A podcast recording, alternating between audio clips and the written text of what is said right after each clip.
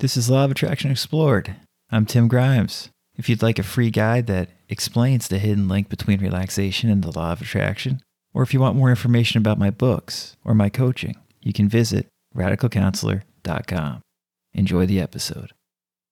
So, I thought we could touch upon an interesting topic today and something that we've mentioned before, but I think is just interesting to explore in relation to the law of attraction you know, these days, especially with modern physics, the excitement over quantum physics and some of the recent scientific discoveries, we're hearing more and more about parallel worlds, alternate realities, things of, of that nature.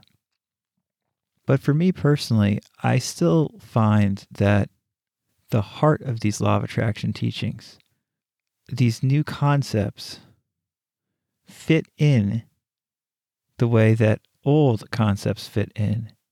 And when I hear about parallel worlds and things like that, it doesn't necessarily affect me in the same way it might affect some people who are into the law of attraction. And I think that's because of my background in, uh, you know, Eastern religion and kind of far out spirituality. You know, for instance, in Zen Buddhism, there's been talk of what is happening moment to moment.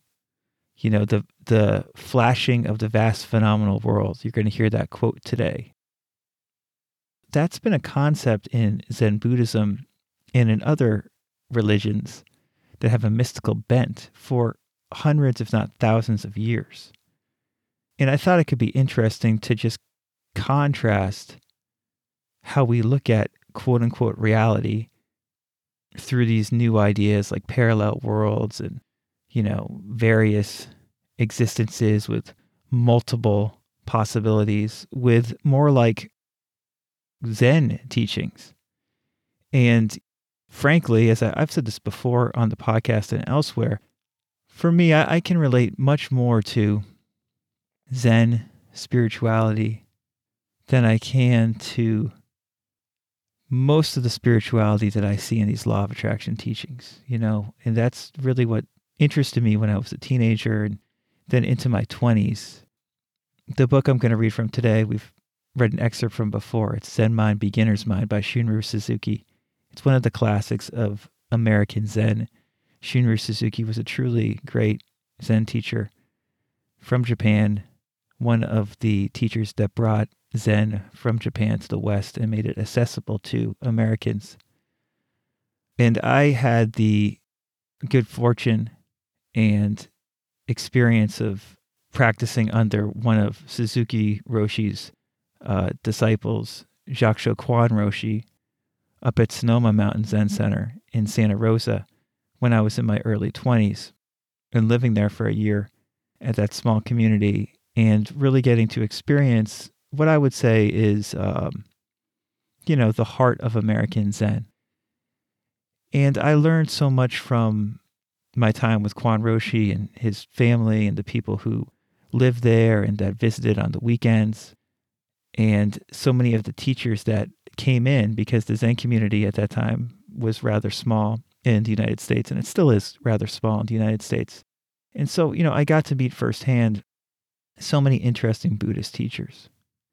And what they talk about in regards to reality, or as Suzuki Roshi is going to tell you here, flashing into the vast phenomenal world, is something that resonates with me much more than anything I've heard in regards to law of attraction teachings talking about it. And the type of Zen that Suzuki Roshi and Kwan Roshi practiced is uh, it's it's Soto Zen, and so it's Zazen. You just sit to sit. And so when Suzuki Roshi in this passage from Zen Mind Beginner's Mind talks about Zazen and sitting to sit, I think we can draw parallels with our spiritual practice, law of attraction practice in general, that are very interesting. This saying, flashing in the vast phenomenal worlds, originally from Dogen Zenji, who's considered the founder of, I almost want to say Japanese Zen Buddhism, but definitely Soto Zen Buddhism in Japan. And so Suzuki Roshi wrote in Zen Mind Beginner's Mind The purpose of Zazen is to attain the freedom of our being, physically and mentally. According to Dogen Zenji, every existence is a flashing into the vast phenomenal world. Each existence is another expression of the quality of being itself. I often see many stars early in the morning. The stars are nothing but the light which has traveled at great speed many miles from the heavenly bodies. But for me, the stars are not speedy beings, but calm, steady, and peaceful beings. We say, in calmness there should be activity, in activity there should be calmness. Actually, they are the same thing.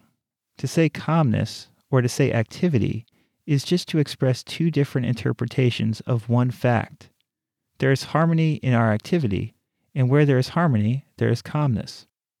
This harmony is the quality of being, but the quality of being is also nothing but its speedy activity. When we sit, we feel very calm and serene, but actually, we do not know what kind of activity is going on inside our being. There is complete harmony in the activity of our physical system, so we feel the calmness in it. Even if we do not feel it, the quality is there.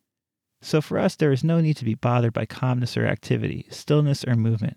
When you do something, if you fix your mind on the activity with some confidence, the quality of your state of mind is the activity itself. When you are concentrated on the quality of your being, you are prepared for the activity. Movement is nothing but the quality of our being. When we do zazen, the quality of our calm, steady, serene sitting is the quality of the immense activity of being itself. Everything is just a flashing into the vast phenomenal world, means the freedom of our activity and of our being. If you sit in the right manner with the right understanding, you attain the freedom of your being, even though you are just a temporal existence. Within this moment, this temporal existence does not change, does not move, and is always independent from other existences. In the next moment, another existence arises. We may change to something else. Strictly speaking, there is no connection between I myself yesterday and I myself in this moment. There is no connection whatsoever.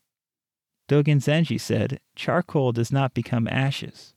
Ashes are ashes. They do not belong to charcoal. They have their own past and future. They are an independent existence because they are a flashing into the vast phenomenal world and charcoal and red hot fire are quite different existences. Black charcoal is also flashing into the vast phenomenal world. Where there is black charcoal, there is not red hot charcoal. So black charcoal is independent of red hot charcoal. Ashes are independent of firewood. Each existence is independent. Today, I am sitting in Los Altos. Tomorrow morning, I shall be in San Francisco. There is no connection between the I in Los Altos and the I in San Francisco. They are quite different beings. Here we have the freedom of existence, and there is no quality connecting you and me. When I say you, there is no I. When I say I, there is no you. You are independent, and I am independent. Each exists in a different moment. But this does not mean we are quite different beings. We are actually one and the same being. We are the same and yet different. It is very paradoxical, but actually it is so. Because we are independent beings, each one of us is a complete flashing into the vast phenomenal world. When I am sitting, there is no other person. But this does not mean I ignore you. I am completely one with every existence in the phenomenal world. So when I sit, you sit, everything sits with me. This is our zazen. When you sit, everything sits with you. And everything makes up the quality of your being. I am a part of you. I go into the quality of your being. So, in this practice, we have absolute liberation from everything else. If you understand this secret, there is no difference between Zen practice and your everyday life. You can interpret everything as you wish. So, I just feel like that's a fascinating excerpt from a fascinating book and a teacher who resonated with me spiritually in a very deep way.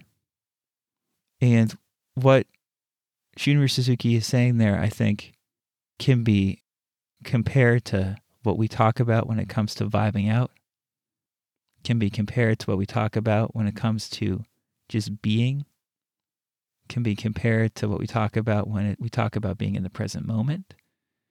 And when people talk about parallel worlds and existence, all these things you can ponder, but it comes back to getting to the heart of the matter. And that's what Suzuki did so well. And it's what we can do so well when we simply become present.